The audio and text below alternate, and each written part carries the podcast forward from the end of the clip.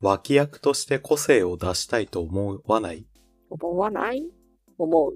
思うんだが、やることあるよね。やること物語において主人公と脇役っていう区分がなされるけど、本質的には役割というものでしかないと思うんだよ。うーんと、その区分は、いや、でもいい、どういうことなんていうかな。脇役だったとしてもさ、役割を全うするっていうことが大事なんだろうなって思ってさ。うーん俺たちも脇役なりに役割を全うしなきゃいけないというよりも役割を全うしたいなって。まあ、主人公がいいですか、脇役がいいですかって言われたら、脇役になりたいかなっていうタイプだからね。じゃあ俺たちにどんな役割が今から与えられるのかって、主人公の道を塞ぐ役割です。道を塞ぐ役割。ゲームまあゲームが一般的だとは思うけど、ほら、主人公が進めないようにする存在ってあるじゃん。ああ、敵として立ちはだかるというよりは、なんかの事情で止めてくる人って感じ。そうそうそう。ポケモンで言えば酔っ払いみたいなさ。ああ、はいはいはい。その役割を負ったとして、どうやってちゃんと全うできるそれって。まあでも主人公は意志が弱いから、何でもいいから理由つければ通れないんじゃん。なんかあったな。橋があって、おばさんたちが井戸端会議をしてて、そこを通れないみたいな。 意志弱いなあでも我々が相対する主人公が毎回石尾は主人公なわけでもない可能性もあるしさ。使い回されるんだわ、あれは。今回はちょっと意志のあるタイプの、声優がついてるタイプの主人公ですっていうこともあるよね。特にさ、ほが GTA みたいな暴力的な世界観だったらさ。あれ突破できるようにそもそも作られてるんじゃないのいや、でも限界は作んなきゃいけないじゃん。だってそこ突破されたらまだ未実装のエリアを見られちゃって、ちょっとなんかドギマギしちゃうじゃん、主人公が。まあでもいいけどね、最初は。下積みとして最初は、あの、声のついてないフリーゲームの RPG スクールで作られたような主人公を相手でも。まあよくあるのだと、なんていうか、この先に進むための橋が壊れてるみたいなつぶやきをして進めないようにするみたいなパターンとか。ああ、そうね。まあ、でも、そんなの、ただ最低限の仕事をこなしてるだけじゃないですか。そうだね。そんな、やる気のないバイトみたいな仕事は良くないと思う。まあ、相手が意志弱い系だったら、自分が何かをここでしてるから通れない。例えばまあ、こういった意を今調査してるからみたいな。測量してるから入らないでみたいな。ああ。もしくは、不法占拠してるみたいな。そこまでやっちゃうちょっと。敵キャラみたいになって、多分、その町か、その敵キャラの団体を追い払えば解放されるパターンになるのかな、それだと。いや、でもそれだと敵キャラに我々なんなきゃいけないじゃん。そこまでいったらなんていうか脇役としての業分を超えてるんじゃないのって思うけど。あ、敵キャラチームの一員ですら、脇役には荷が重い。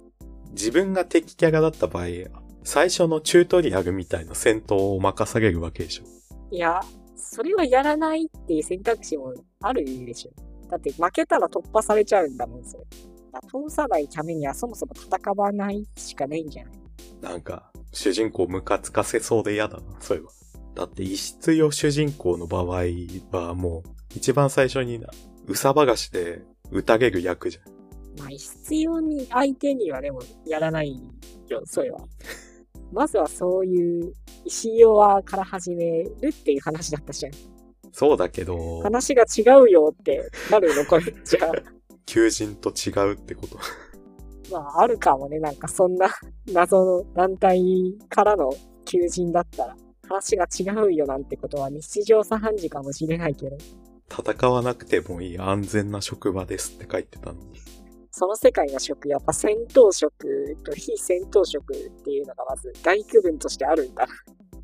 まあでも、石尾は主人公の場合はもう、我々は簡単にいけるとしてさ、じゃあ、異質よ主人公の場合を考えていこうよ。まあやっぱ人じゃなくなるっていうパターンか。会話が成立しないんだったら石も関係ないっていうか。オープンワールドでやっていくようなタイプだと、ミッション区域外みたいな表現はなされるよ。あーここから出るとミッションをやめることになるぞ、みたいな。それ誰かが言ってくるの上官みたいなやつかが入電されるとか、あそこはミッション区域外だぞ。どこに行くんだって。まあでもそれはもう全然脇役どころじゃないじゃん。まあ、アルセウスのピンクの霧になるかじゃん。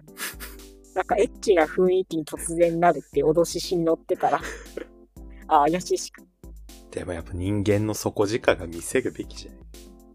やれやれ。まあ、情に訴えかけるパターン。情に訴えかけて通さない。そう、なん何かのやむにやまれぬ事情で、今、どうしても人を通せないんですっていう。コンタクトレンズ落として探してる途中とか。まあ、それもそれに入るか。でもな、この場合だとコンタクトレンズがどうせキラキラ輝いてるからな、すぐに通れるようになっちゃうよ。主人公が届けてくれるから。あるいは、なんていうか、めちゃくちゃエッチなお姉さんになってさ、うん。そこを通ろうとしたが誘惑されて、なんか別の場所で一晩明かすことになっちゃうみたいな。それはもうそれにはまっちゃうんじゃないの 本望なのかないっぱい阻止できて。まあ、 通さないっていう役割はこなせてるからちゃんと。 まあ、自分から誘惑もしてるわけだしな。まあでもな、一般人も攻撃できるタイプのゲームだったが、エッチなお姉さんになってもな、銃殺されるだろうしな。それ言い出したらやっぱりもう人じゃダメじゃん。いや、あ、子供になればいいんだよ。子供って攻撃できない基本的に子供って攻撃できないような設定が多いから。ああ。だから、子供が、いや子供が誘惑するのはまた別の倫理的問題が発生するんだ。子供がめちゃくちゃワンワン泣きわめいてて、それの音圧で近づけないとか。敵じゃないそれ。 敵の子供って攻撃できないのか。で、まあ、ここを通りたかったらなんか、お菓子を持ってくるみたいなミッションを加えられるんだろうし。お母さんを連れてくるみたいなね。サブイベント役もできる。あんで、お母さんが、なんかその街を支配している奴に囚われてるみたいな設定にすれば、メインストーリーも進められるな。うんうん。まあでも人間以外のアプローチね。動物、植物、建造物。まあでも植物だったが、鶴が張ってて通れないみたいなパターンはあるよ。うんうん。いやーでもなーなんていうかな、メインストーリーに直接関わりたくないんだよな。だってどうせ薬品室みたいなところに行って、その植物を嗅がせる、薬品を作る、パズルみたいなのに入ってくるだろうし。まあ壁もなんか登る手段があるんだろうし。鍵かけても多分自由度高かったらピッキングされるしな。まあでもいつかは進むわけでしょ。我々がいつかはいなくなって。そうだね。主人公がその場所で進めるべきメインストーリーを完遂したが、消えて通れるようになってるっていう。なんか子供の成長を実感する親みたいな立場になる。この町からもう離れていってしまうのねっていう、なんか悲しさというか、そういう感傷的な気分にいつかはなるんだろうな。背景、この手紙。ん別れの歌でも終わって終わろうかなと思ったんだけど。